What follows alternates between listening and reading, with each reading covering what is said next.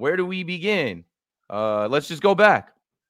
So obviously they went to Houston and lost to Ime Udoka and the Rockets. You knew that was coming.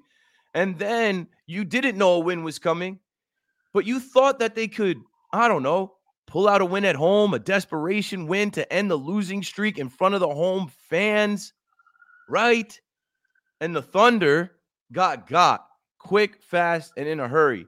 The young Thunder were not ready to play in Brooklyn.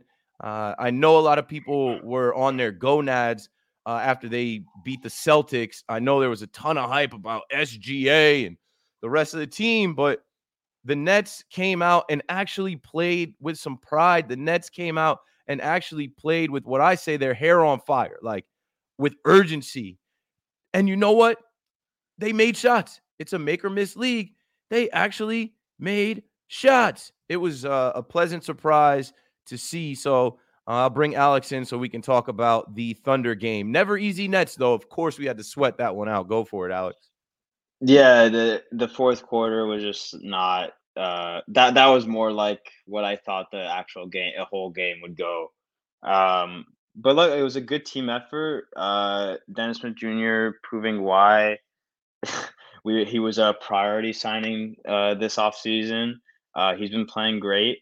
Um, the defense still is abysmal.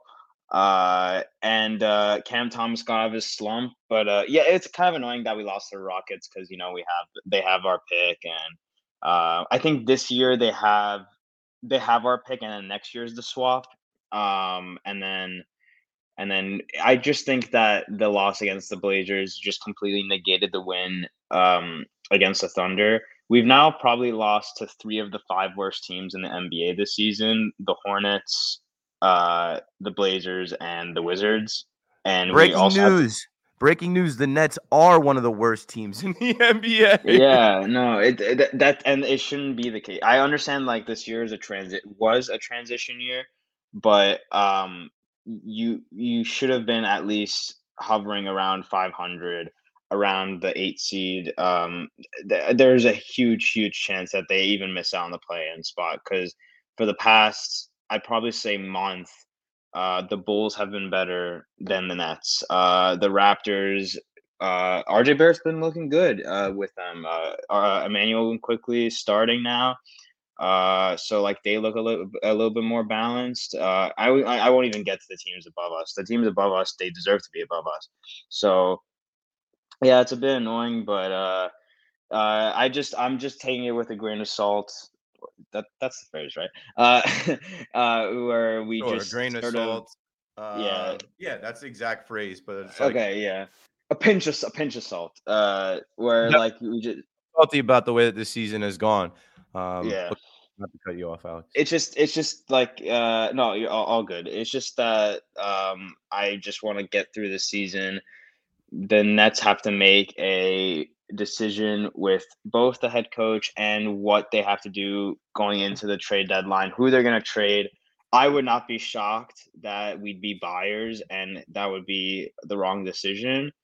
Um, and I just think that I, I would I would just hold off um, until the off season. Uh, to be honest, I thought uh, you know uh, I I heard on I think it was Zach Lowe's podcast um, where Tyus Jones, yes, Tyus Jones is worth multiple second rounders and is like one of the like main guys to be traded during the before the trade deadline, which means that maybe guys like Dorian Finney-Smith and Royce O'Neale might not go as high as in terms of uh, value might not be as high as we thought they would be would be. So maybe we just hold on uh, to those uh, uh, to those guys to the rest of the season um, and then we just sort of clean house i guess or clean most of the house i guess uh, in the off season with Jacque Vaughn because not uh, we'll we'll get into it with uh later but um there's there's there's I have a candidate because uh, we were talking about it in the last episode.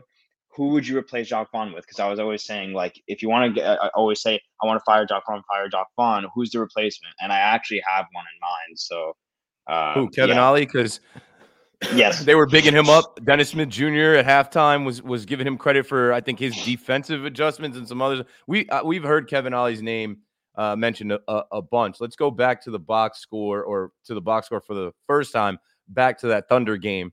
I guess we got to try and be positive and show some love. As I was talking about, it's a make or miss league. I just was happy to see guys making and hitting shots because you're not going to win if the ball clanks off the rim. You're not going to win if the ball clanks off the backboard and you're not making open shots and and and easy shots. So, I mean, just looking at the box score, that was a good night for Nic Claxton. Uh, Nic Claxton was on one, and I love what he said about you know them trying to hack him late in the game and him hitting seven out of ten free throws. He's come a long way, bros. You guys know it. You guys know it. Uh, that was a struggle for him. For him to be seventy percent from the free throw line with uh, them kind of doing a hack of clacks. Good to see. Uh, he chipped in 23 points, 13 rebounds.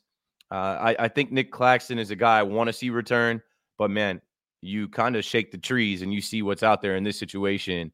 Um, he's going to hit free agency. You could potentially trade him, but he's a homegrown guy. And that makes me think about um, another guy, and we won't jump too far ahead, but uh, Day'Ron Smith, another homegrown guy who I, have been impressed with this season in, in year three. Um, you mean Day'Ron Sharpe?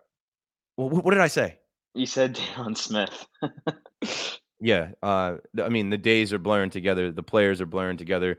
Dorian Finney, Dennis Smith, Junior Sharp. I don't know, uh, but you you know who I meant. Day'Ron Sharpe. Uh, Day'Ron Sharpe in this game. I mean, Day'Ron Sharpe right now. We saw this. Day'Ron Sharpe medical update. Day'Ron Sharpe has been diagnosed with a hyperextended left knee. The injury occurred during the Nets versus Trailblazers game on January 7th. Sharpe will be reevalu- reevaluated in two weeks. The hits keep on coming. Guys have been hurt this whole season. Guys have been battered and injured and just out of the lineup. You get Lonnie Walker back. Um, I know he only played like six minutes in the Thunder game, but I think that was just a boost of morale for the team. Um, what else from the Thunder game? Spencer Dinwiddie um, Spencer Dinwiddie matched Nic Claxton's 23, uh, hit all of his free throws, and had a couple three pointers. Dennis Smith Jr. stay solid. I mean, Dennis Smith Jr. just gives you that dog mentality, that energy when he's healthy, even though we literally see him dealing with his back issues and he was out for some time. But when he's healthy, he's a valuable player for the Brooklyn Nets. Um, other than that, man, Mikal Bridges, decent enough, but I think we've all kind of got off the uh, Bridges train as far as him being the number one. You saw he's leading in the All Star votes. I thought that was interesting. Yeah, uh, he's. I think he's seventh in front court uh, in the Eastern Conference. I mean, he's not leading. You were voting for him, like, Alex. You were you were stuffing the ballot. I didn't vote at all. No, actually, I should. I, I should vote. Like I like. I haven't voted yet. Uh, like not not Mikal Bridges, but I I I no I usually because I usually do it every year, and I always like screenshot and see if like I get the starting lineup right for both the West and East. Um, so yeah, I, I I get it because you know he's um he's very liked across the league, across fans. So and and the East is pretty weak in the front court or the back court, I think. So it makes sense why he would. I I, I actually expected him to be in it, but he's not going to be an All Star this year, even though he played one of his best games last game. Yeah, when I I just saw his name there, and I'm like, Nets fans aren't stuffing the ballot for him. Villanova fans are, or Phoenix Suns fans are, just general NBA fans are. Uh, maybe. All right. Um, we've been outside of the chat for too long.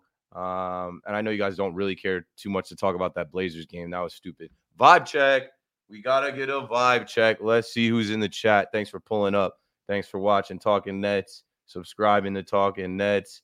Obviously, we're still talking Nets leave your questions in the chat and make sure you subscribe and like. But yeah, back to the vibe check. I think I was at where were we at?